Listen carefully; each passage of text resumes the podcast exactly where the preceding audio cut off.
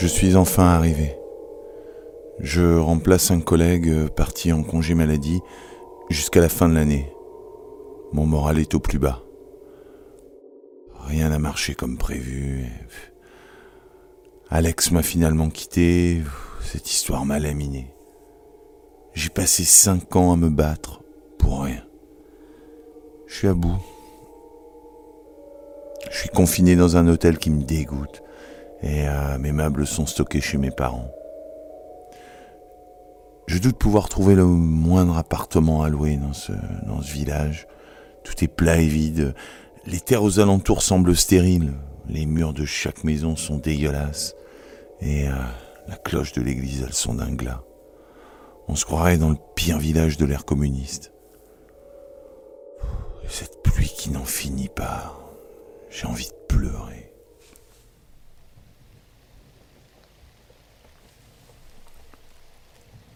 J'ai accueilli mes classes aujourd'hui. Les élèves sont gentils et bien élevés. Sans que je leur ai demandé quoi que ce soit, ils se sont rangés par deux. Puis ils ont gravi l'escalier, dans le plus grand silence. L'entrée en classe s'est faite calmement. Ensuite, j'ai fait mon cours pendant une heure, sans aucune interruption. Pas la moindre discipline à faire auprès des élèves. Ils ont tous fait leur travail sans se plaindre et sans poser la moindre question. J'ai aussi rencontré le proviseur. Il mène son établissement d'une main de maître. C'est un homme strict et sévère avec lui-même comme avec les autres. Il m'a proposé un logement de fonction en attendant de trouver quelque chose. J'ai tout de suite accepté. Tout plutôt que cette horrible chambre d'hôtel avec ses papiers peints jaunis à rayures.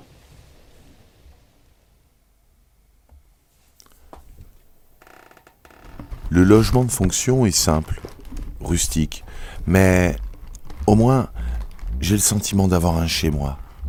C'est un petit deux pièces situé au-dessus de l'intendance. Mes cours se passent plutôt bien.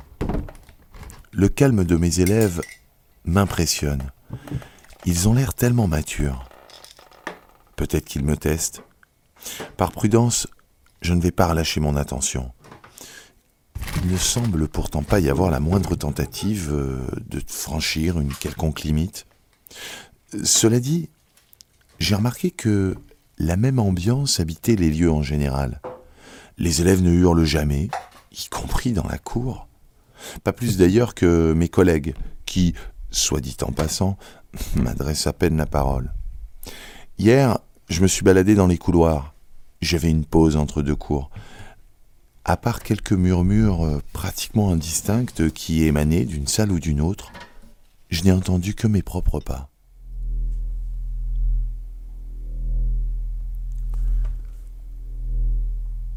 Le collègue que je remplace a quitté le lycée pour dépression nerveuse. Il se faisait chahuter par toutes ses classes. C'est une secrétaire qui me l'a confié. Comment c'est possible? J'ai peine à le croire en voyant mes élèves. Peut-être qu'ils ont réalisé ce qu'ils avaient fait, ou peut-être que le proviseur est intervenu avant mon arrivée.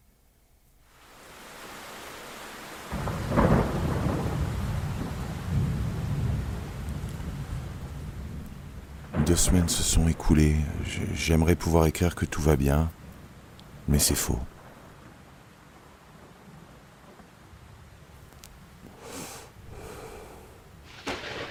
Je me sens seul, affreusement seul. Mes collègues viennent en salle des profs pour en repartir aussitôt. C'est tout juste si on me dit bonjour. Et ce n'est pas du côté des élèves que je peux espérer avoir la moindre compensation. Ils sont calmes, désespérément calmes. J'ai parfois envie de hurler pour les faire réagir. Mais parfois, j'ai le sentiment que qu'ils ne s'en apercevraient même pas. J'ai donné ce matin à une classe deux exercices. J'étais assis à mon bureau et je revoyais le cours que j'avais prévu pour l'heure suivante. Au bout d'un moment, un bruit m'a fait relever la tête je me suis retrouvé face aux élèves qui me regardaient fixement, pratiquement sans sourciller. Ils avaient terminé et m'attendaient. J'ai cru une mauvaise blague de leur part. Et j'ai immédiatement donné un exercice supplémentaire. Ils l'ont accepté, sans rechigner. Je les ai bien observés, tout en circulant dans les rangs. J'ai alors constaté qu'ils allaient tous au même rythme. Heureusement, la fin de l'heure est arrivée j'ai pu les libérer. Je n'aurais pas tenu une heure de plus. Ils ont tous rangé leurs affaires, eux se sont levés et sont sortis, sans un mot. Ils baignent dans une immense uniformité. Même attention, même regard, même attitude. Comme s'ils n'avaient qu'une seule et même intelligence qui les gouvernait. Comme s'ils ne faisaient qu'un. Je, me rends bien compte de l'absurdité de ma remarque, mais pourtant, je peux difficilement expliquer ça autrement.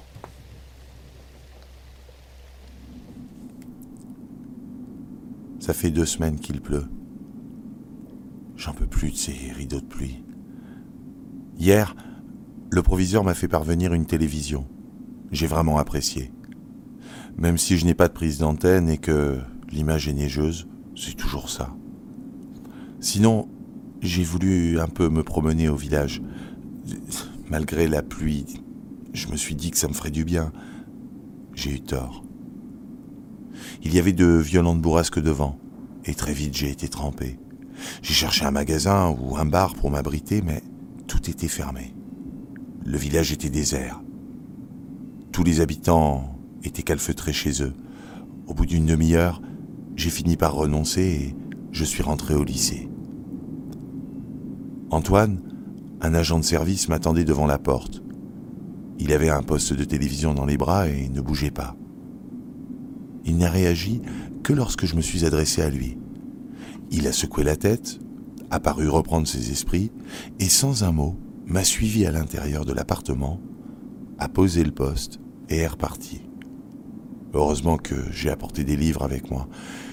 Et puis, le fait de me confier à ce dictaphone me soulage un peu.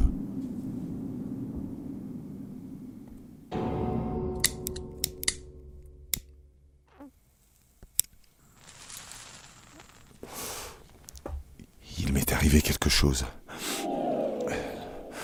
Je me rendais à la salle des profs. C'était juste après la récréation de 10 heures. J'allais emprunter les escaliers menant au premier étage lorsque mon regard a été attiré par cette porte bleue à ma droite. Elle était entr'ouverte. Je n'avais jamais remarqué cette porte. Certainement parce que jusqu'à présent, elle était toujours restée close. J'ai eu envie de voir ce qu'il y avait derrière. C'est idiot, je le sais. J'avais la même curiosité qu'un gosse. C'était plus fort que moi. Il y avait à l'intérieur une odeur tiède et suffocante. Tout était sombre. Je me suis immédiatement arrêté et j'ai attendu patiemment que mes yeux s'habituent à la pénombre. Petit à petit, les contours de l'escalier se sont dessinés. Un immense escalier. Les marches étaient massives et ne ressemblaient en rien aux marches du bâtiment. Chacune d'elles semblait mesurer entre 40 et 45 cm de hauteur. Elles étaient inégales et grossièrement taillées. Puis, plus bas, les marches s'effaçaient au profit des ténèbres. Il n'y avait pas d'interrupteur. Je ne sais pas pourquoi j'ai fait ça, mais j'ai refermé la porte. Je me suis retrouvé dans le noir absolu. Ensuite, et ça m'a presque épouvanté, j'ai commencé à descendre d'un pas parfaitement assuré. Et je ne me souviens de rien d'autre. Ce que je sais, c'est que je me suis retrouvé allongé sur mon lit, que je me suis réveillé et qu'il était 18 heures. Le plus troublant, c'est que j'ai trouvé sur mon bureau les copies d'un contrôle que j'ai fait faire à mes élèves. Et ce contrôle devait être fait aujourd'hui de 14h à 15h.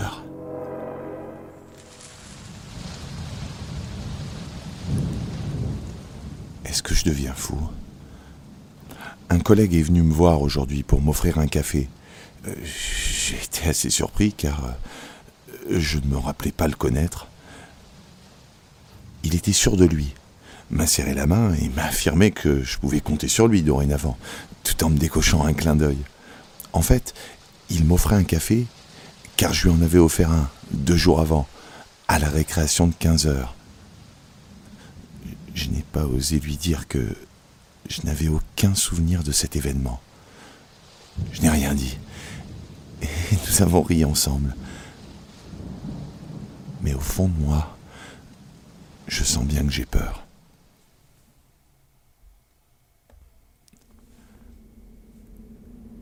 Cette nuit, je me suis réveillé devant la porte bleue. J'ai cru que j'allais hurler de terreur. C'est la première fois que j'ai une crise de somnambulisme. Il devait être très tard. Le ciel était noir d'encre et la bruine avait trempé mon pyjama. Je devais donc être dehors depuis un sacré bout de temps. J'étais seul. Le silence était lourd de menaces. Je me souviens, j'ai ouvert les yeux parce que j'avais froid.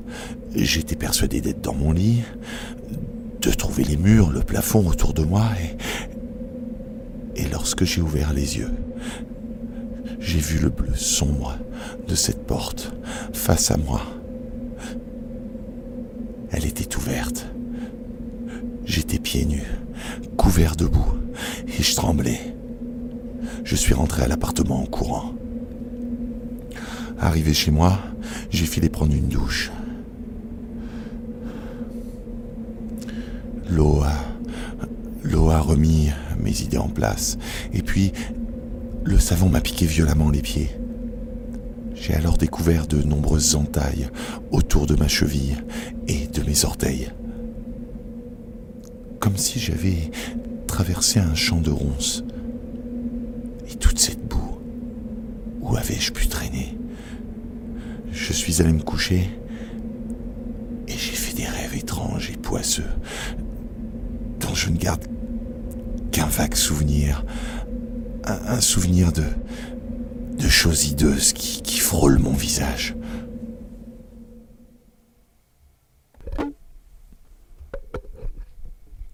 Michael Diego et Philippe Maisonnoble, deux de mes élèves de troisième, ont disparu. Ça fait une semaine maintenant. Lundi et mardi dernier, je les ai marqués absents. Le lendemain, j'ai eu un mot de l'administration, me signalant une erreur de ma part. Les deux élèves n'étaient pas inscrits sur les listes. Je suis passé à l'administration et j'ai dû me rendre à l'évidence, il n'y avait aucun dossier scolaire sur ces deux élèves. J'ai interpellé dans la cour Jonathan Proudly, qui était toujours aux côtés de Diego. Mais Jonathan a eu l'air surpris. Il m'a fait répéter le nom, s'est excusé et m'a dit que ça ne lui disait rien. Mais il y a pire.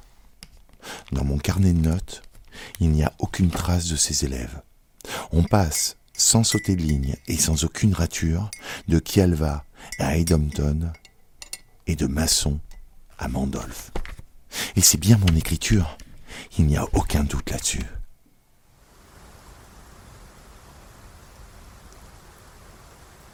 une sale idée m'est venue.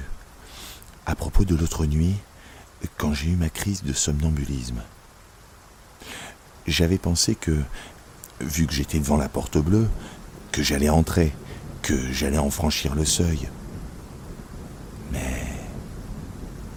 Si ma crise de somnambulisme n'avait pas duré, comme je l'ai d'abord supposé, quelques minutes, c'est-à-dire le temps de me rendre de mon lit à la porte. Et si j'étais parti plusieurs heures? Et si en définitive, j'étais revenu de cet au-delà?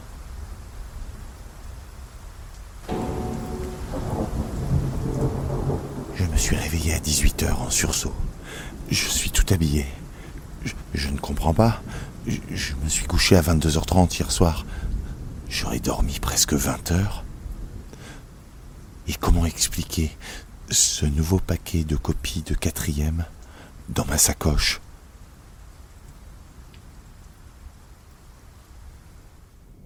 Un élève est venu me voir.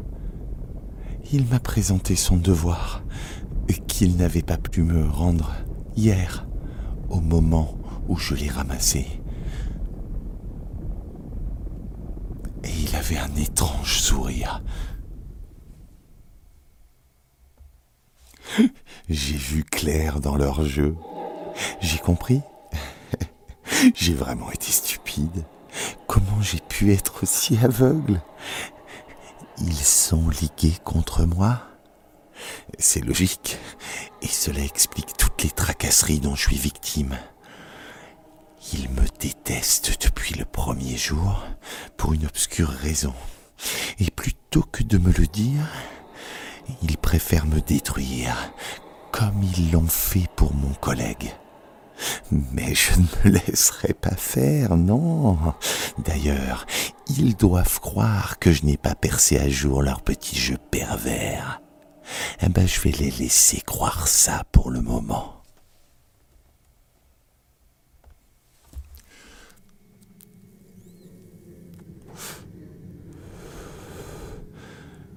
Il est 3 heures du matin. On est dans la nuit du dimanche 22 au lundi 23 février. J'enregistre pour me rappeler que je ne rêve pas. La pluie tombe toujours. Je me suis réveillé brusquement tout à l'heure. Comme j'avais soif, je suis allé boire un peu de jus d'orange dans la cuisine. La fenêtre de cette pièce tombe directement sur la cour du lycée. La lumière du réfrigérateur m'a ébloui un court instant. Et mon regard est tombé sur la cour de récréation. Deux personnes étaient là. Ils étaient l'un à côté de l'autre. Ne bougez pas. J'allais appeler les gendarmes. Je me suis même saisi du téléphone. Et puis, et puis j'ai aperçu les contours de leur visage. Michael Diego et Philippe Maisonnoble. Je ne sais pas ce qu'ils faisaient là. J'ai arrêté mon geste, j'ai reposé le combiné. Ils regardaient vers moi, j'en suis certain. Ils me surveillaient. Je sais que ça paraît dément, mais c'est ainsi, et ils ne se dissimulaient même pas. Puis, tout d'un coup, ils m'ont tourné le dos et se sont dirigés vers le bâtiment principal.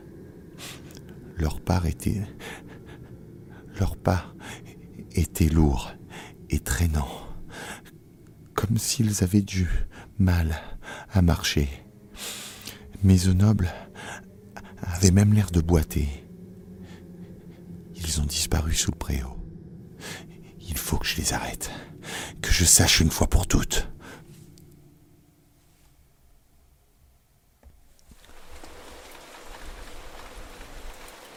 Je viens de me lever. Ça a recommencé.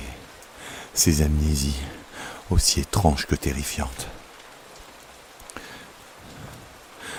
La nuit dernière, après avoir vu disparaître Philippe et Diego, je me suis précipité dehors. Non sans avoir enfilé un manteau et des chaussures.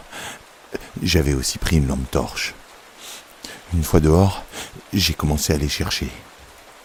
Arrivé à l'endroit où ils étaient, en face de ma fenêtre, j'ai constaté qu'il y avait une longue traînée de boue. Ils avaient laissé des traces. J'ai donc suivi sans difficulté leur, piste. Je suis arrivé devant la porte bleue. Il y avait là une puanteur de corps en décomposition et les traces de boue s'arrêtaient. J'ai relevé la tête. La porte bleue était ouverte. Et ils étaient là, à m'observer. Ils m'attendaient. Ensuite, je ne sais plus. Mon réveil a sonné et c'était le matin. J'avais encore mon manteau trempé et mes chaussures étaient pleines de boue. Mon Dieu, qu'est-ce qui s'est passé? Qu'est-ce qui s'est passé? Un autre élève a disparu. De la même manière que Diego et Maisonnoble.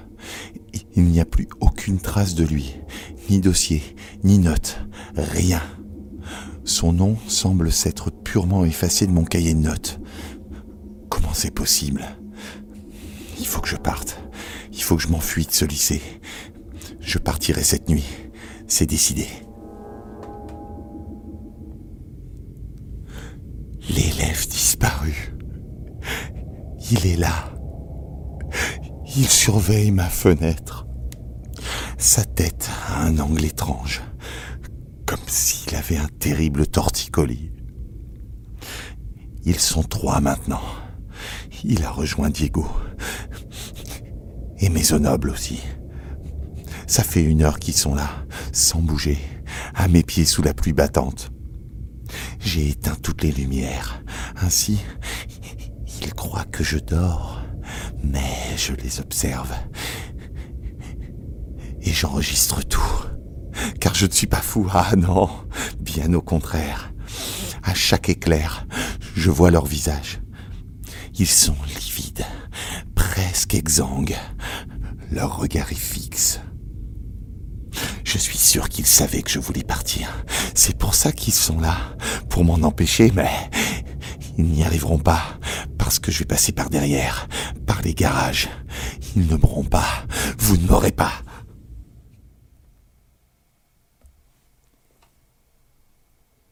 Je viens de me réveiller.